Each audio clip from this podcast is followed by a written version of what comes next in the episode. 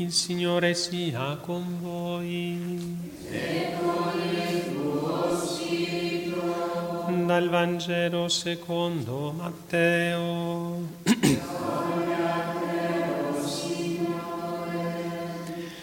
In quel tempo Gesù disse, ti rendo lode, Padre, Signore del cielo e della terra, perché hai nascosto queste cose sapienti ai dotti le ha rivelate ai piccoli. Sì, o oh Padre, perché così hai deciso nella tua benevolenza.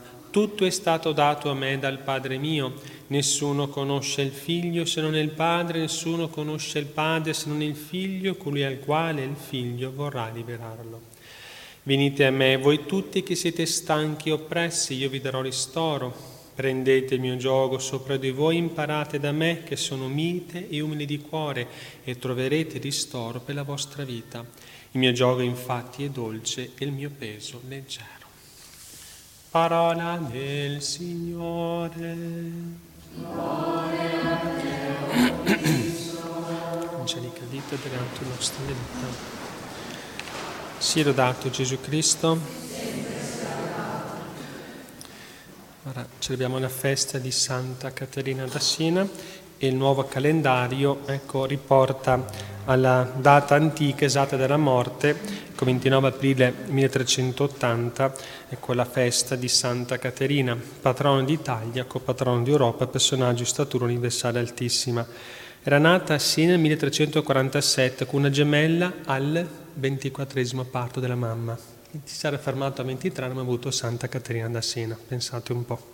Erano, quindi sarebbero state 25 in totale, no?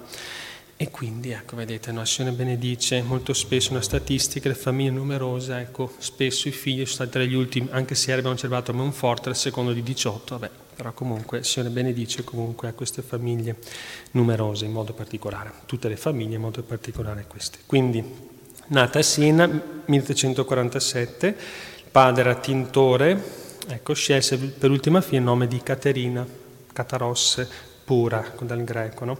A sei anni ebbe la prima visione di Gesù che l'invitava a seguirlo, già predestinata fin da piccola per una missione altissima. A sette anni, dinanzi alla Madonna, si fidanzò misticamente con lui a 12 anni già pensavo di maritarla a un giovane senese secondo l'uso di quei tempi. Caterina per risposta si tagliò i capelli e si coprì la testa con velo bianco, segno della consacrazione a Dio quel tempo. No? Recisione dei capelli vuol dire io appartengo a Dio, quindi non se ne parlano. La madre cosa fece? Togliò diciamo, il, il tuo salvetto, tanti capelli ricresceranno, poi ti sposerai. Ora Caterina accettò, la, non per cattiva, però insomma Così. Caterina accettò la persecuzione familiare come una prova e resistette, perché era convinta della chiamata. No? Una notte in sogno San Domenico le assicurò che ella avrebbe indossato l'abito bianco e nero delle cosiddette mantellate, tipo le terziarie domenicane. La mattina dopo annunziò al genitore la sua ferma intenzione. Il padre chinò la testa. Perché? Perché una volta in preghiera aveva visto una bianca colomba che volava sopra la testa della figlia, che era nell'appartato in un angoletto della casa, era chiusa là, però ha visto una colomba sopra e detto, vabbè, meglio che questa figlia la lascia andare, come mi metto contro il Signore. Quindi anche la mamma, di fronte a questo fatto, tacque e così Caterina poté indossare l'abito delle mandellate, mantellate.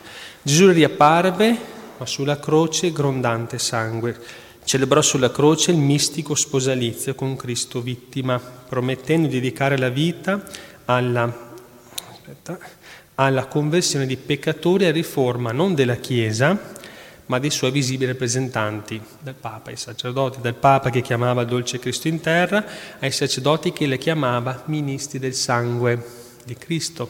Più di qualche volta erano capitati contesti particolari mentre si va alla Santa Messa, il diavolo, no, il sangue no, perché sul Calvario siamo la rappresentazione dello stesso medesimo sacrificio di Cristo, no?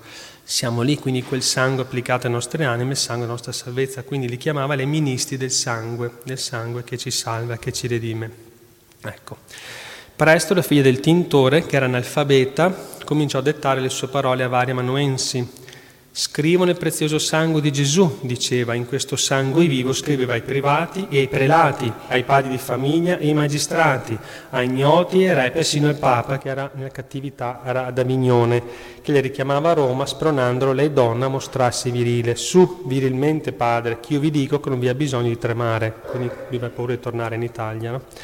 Perseguì sempre due ideali, la pacificazione della patria e la purificazione della Chiesa, che chiamava il gran ponte sul mondo, il ponte cioè dal quale tutti potevano passare dalla terra al cielo. Gesù reputò degna di ricevere stimmate, stimmate invisibili, procurate a loro più spirituali che materiali. E la stessa narrò una stupenda lettera, la consolazione che recò un povero giovane c'è questa santa che era per tutti e c'è un fatto particolare che un giorno un certo Niccolò da Tuldo era ingiustamente condannato a morte e non voleva morire perché sono innocente e devo morire, no? Non potendo fare altro, lo consolò fino alla fine e lo convinse a donare la sua vita alla giustizia infinita di Dio come un agnello mansueto, cioè devi morire, offriti alla giustizia divina. E così questo morì ecco, in pace, anche se ingiustamente, poi però ricevete il premio in cielo. L'intrepida donna senese ignorava l'ingiustizia del mondo, ma voleva che fosse riparata largamente dall'infinita giustizia di Dio. La sua vita fu travagliata fino all'ultimo e la morte a Roma non fu altrettanto quieta come quella di giustiziata. E il suo ultimo grido fu sangue, sangue, sangue. Quel sangue del Redentore faceva ancora più pura, più bianca la candida anima di Caterina. Era 29 aprile 1380, non aveva che 33 anni, la stessa età del suo sposo. Ora, per concludere, prendiamo con stralci del, dell'udienza generale Benedetto XVI su Santa Caterina da Siena nel 2010, giusto per, per, diciamo, per il nostro bene spirituale. Quindi il Papa che parla. In una visione che mai più si cancellò dal cuore dalla mente di Caterina, la Madonna la presentò a Gesù, credo non uno splendido anello, dicendole, io, tuo creatore e salvatore, ti sposo nella fede, che conserverai sempre pura fino a quando celebrerai come in cielo le tue nozze eterne. Quell'anello rimase visibile solo a lei. In questo episodio straordinario cogliamo il centro vitale della religiosità di Caterina e di ogni autentica spiritualità, il cristocentrismo. Cristo è per lei come lo sposo con cui vi ha un rapporto di intimità, di comunione e di fedeltà e il bene amato sopra ogni altro bene.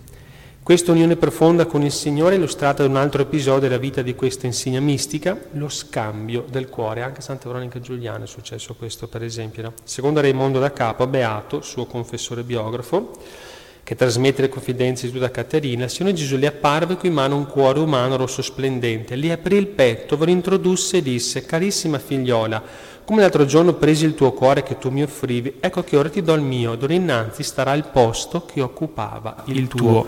E quindi come San Paolo diceva non sono più che io ma Cristo vive in me, lo poteva dire letteralmente, no? Che santi incredibili, no? Pensate un po'.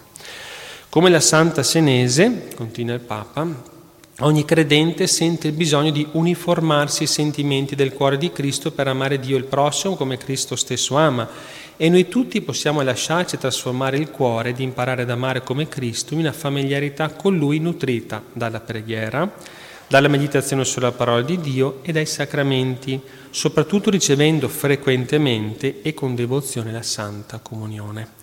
Anche Caterina appartiene a quelle schiere di santi eucaristici con cui, voluto, con cui, con cui ho voluto, dice il Papa, concludere la mia esortazione apostolica Sacramentum Caritatis. Cari fratelli e sorelle, l'Eucaristia è uno straordinario dono di amore che Dio ci rinnova continuamente per nutrire il nostro cammino di fede, rinvigorire la nostra speranza, infiammare la nostra carità per renderci sempre più simili a Lui. Da Santa Caterina dunque ne apprendiamo la scienza più sublime, conoscere e amare Gesù Cristo e la sua Chiesa. Nel dialogo della Divina Provvidenza, ella con un'immagine singolare descrive Cristo come un ponte lanciato tra il cielo e la terra. E qui dice sommo pontefice, no? che il Papa rappresenta Cristo nel ponte. Esso è formato da tre scaloni costituiti dai piedi, dal costato e dalla bocca di Gesù. Elevandosi attraverso questi scaloni, l'anima passa attraverso tre tappi di ogni via di santificazione, il distacco dal peccato, la pratica della virtù e dell'amore, l'unione dolce, l'unione dolce e affettuosa con Dio, le tre vie. Conclusione, cari fratelli e sorelle, impariamo da Santa Caterina ad amare con coraggio, in modo intenso e sincero, Cristo e la Chiesa. Facciamo nostre perciò le parole di Santa Caterina che leggiamo nel dialogo della Divina Provvidenza, a conclusione del capitolo che parla di Cristo Ponte. Per misericordia ci elevati nel sangue, per misericordia volesti conversare con le creature, o pazzo d'amore, non ti bastò incarnarti, ma volesti anche morire.